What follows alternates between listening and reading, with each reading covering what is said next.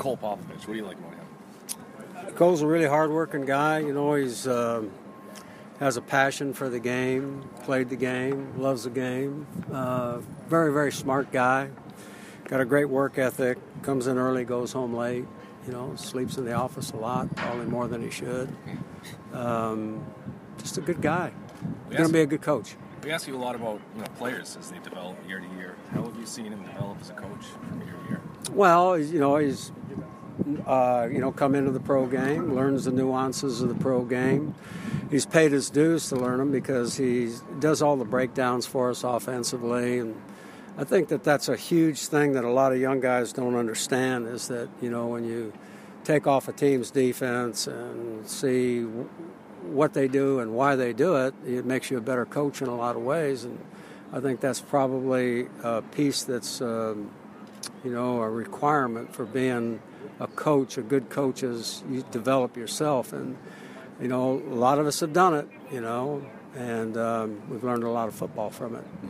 Thank you. Mm-hmm. Yep.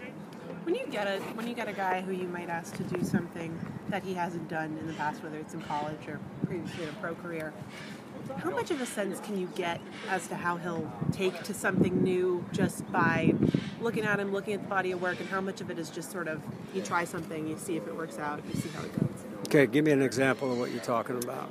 If you're asked someone, asking someone who's played on the right to go to the left, maybe he hasn't done it before, but you know, can you look at him physically or just look at how he plays and get a sense of whether it might take yeah. or not, or is it just kind of you try? I think that's a good question. I think it's a fair question. I think you look at a guy's skill set. Number one, you look at his body of work in college, and you know if he has been on both sides, you know you can validate your suspicions or not.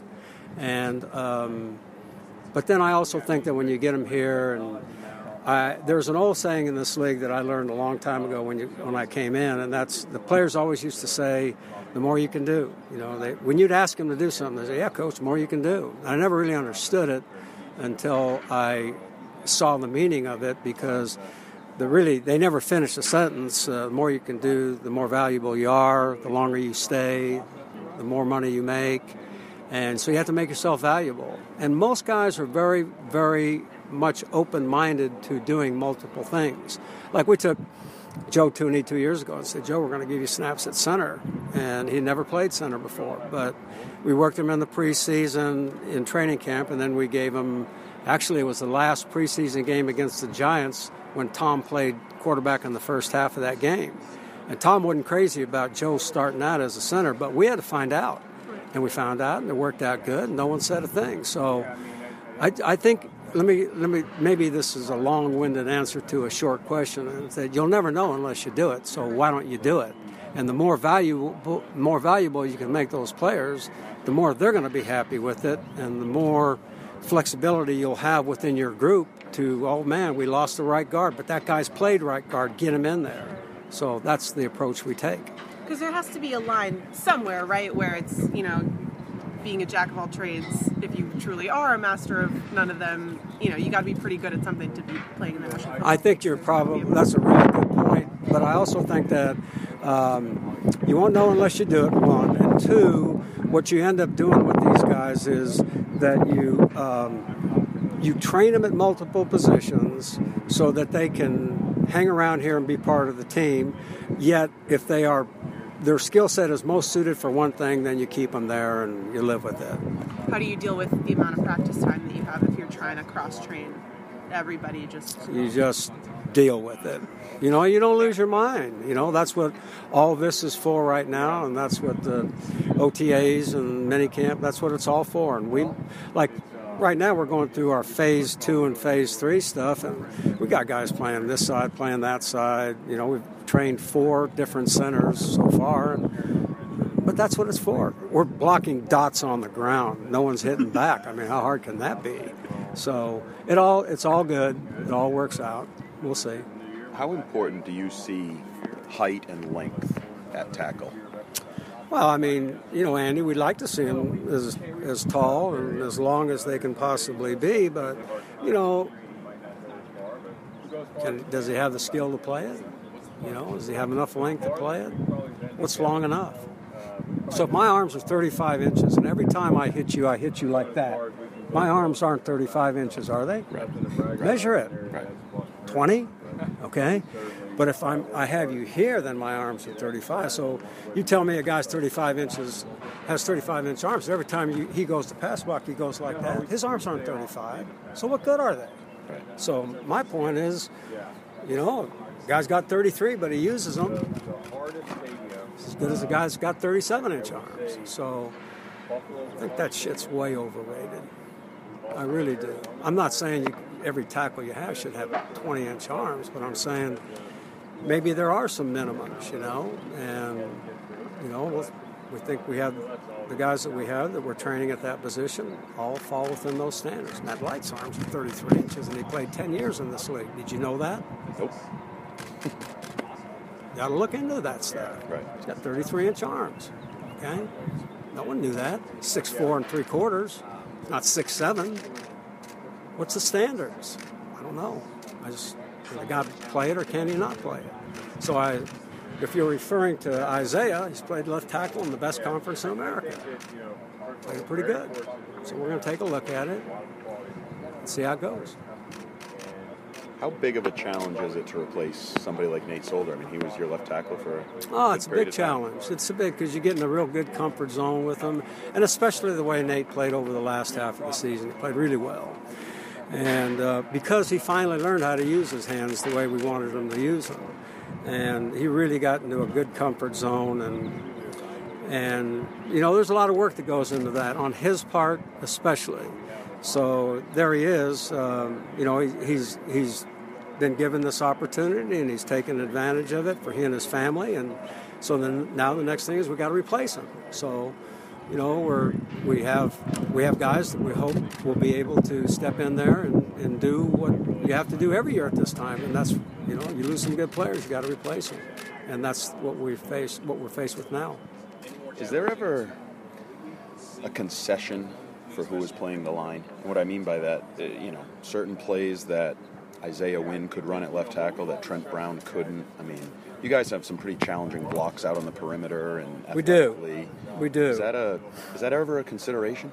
I, I think that there, you know, to a degree, it might be a consideration, and if we feel like a guy's skill set isn't suited to do certain things, then you have to find ways to work around those things. As an example, you know, if a if a guy isn't very good at cutting someone off from the backside because he's in a three-point stance, well, put him in a two-point stance. Maybe it's a little easier that way.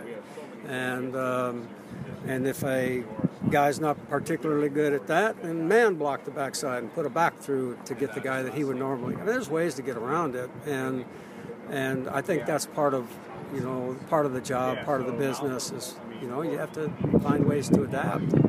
We'll see what it looks like. You know, we've had big guys like Trent in there before. Well, maybe. Never had a guy that big. He's pretty big, uh, but um, but you, when you see his play, you see a lot of the things that we do, and you know, and hopefully that will manifest itself out. The good things will manifest itself out. We'll see.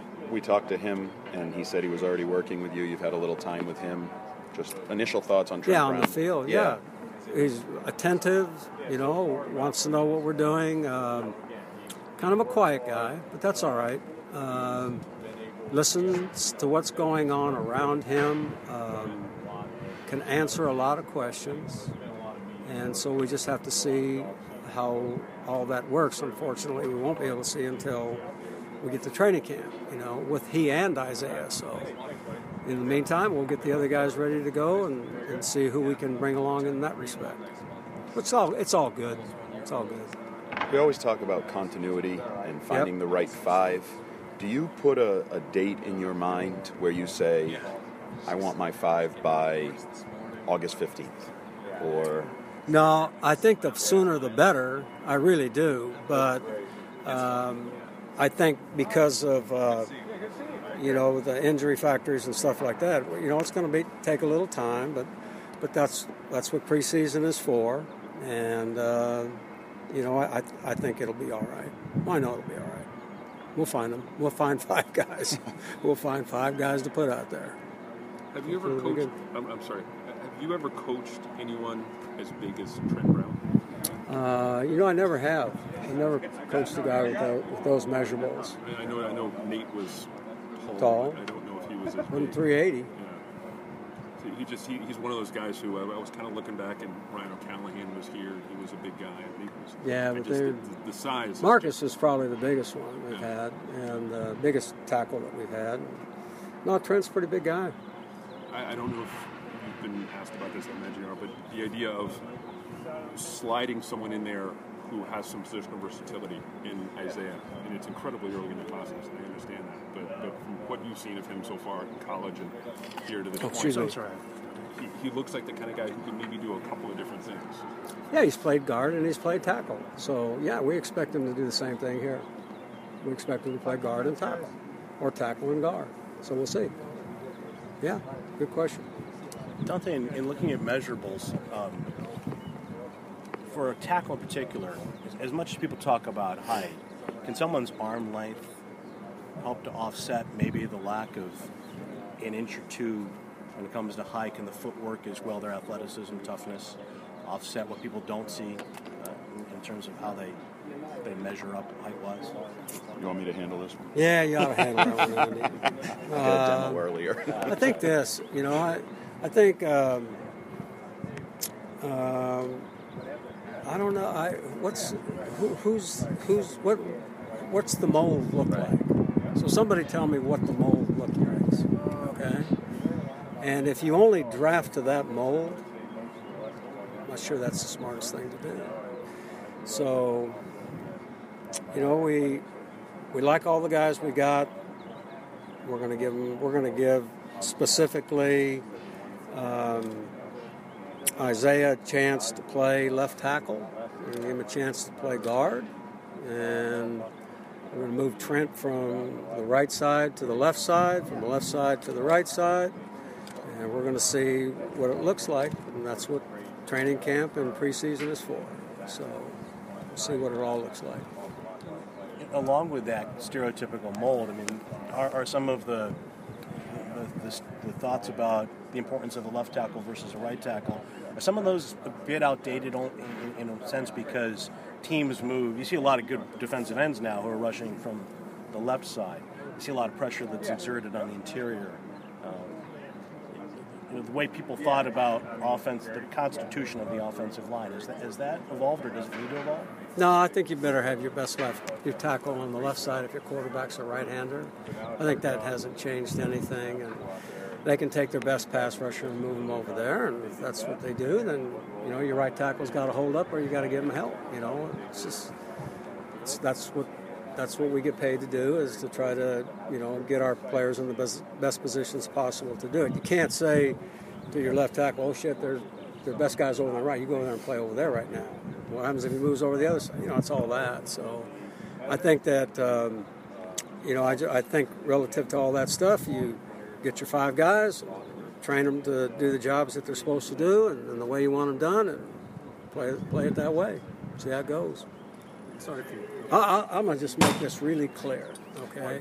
I really like the guys we have here right now, okay? I mean, I really like the guys we have here right now. That's the good news. The bad news is we can't work with some of them until training camp starts because we got two guys with shoulders, we got a guy with a bad foot, and on and on and on. But that's the that's the hand we've been dealt, okay? When training camp comes around, they're all going to be out there. And I'm really excited about working with these guys. I want to make that really clear to everybody, okay? We got the guys we got, and and I'm happy with it. I don't know what it's going to look like, but I'm really happy with it because I like the way they work. Uh, I like I like the people. I think that they're going to do everything we ask them to do, and that's all I care about. And then we'll see what we can do from there. So we'll find out. What did, what did you like about Isaiah leading up to the draft? He's a really good player at a really good, uh, uh, in the best conference in America. He's a really good player in the best conference in America at his position. And he played left tackle and he's played guard. So, you know, that's what I like about him. He's smart. He's uh, tough as they come. Uh, played the whole year with a bad shoulder. You know, he's just, he's got great traits. Look at, we look for three traits: smart, tough, and athletic enough to play the position. He's got all three, so We'll see if that translates to this level. You've had, I feel like you've had continuity in left tackle for such a long time. Yeah. You know, Matt Light and, and Nate Solder. How different is this for you coming into, you know, this offseason program with, you know, some, some uncertainty just to who is going to start at that yeah, position? But you know what? Honestly, they're all a sprained ankle away from, you know, putting the next guy in. So I don't.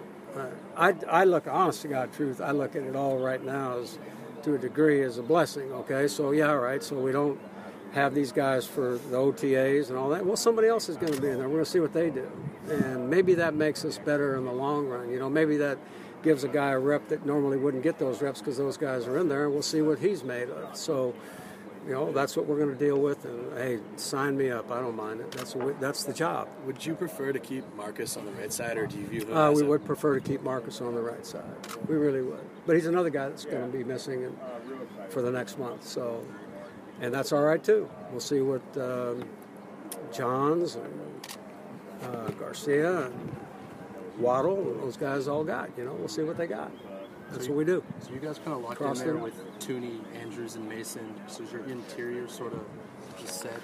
Yeah, I mean, it's the same guys we've had for two years. So that's where we'll start. And But we compete. We want them to compete. Whoever's, you know, behind them, we want them to compete, you know. And we feel like we have some pretty decent players behind them. So uh, that's that's what this is all for. Find the five best you got and put them out there, man. And hopefully we'll have with enough continuity to where they'll play pretty good together, because that's what it's really important. They all play good together, and they all see the game through, you know, one set of eyes instead of five sets of eyes. And that'll never work.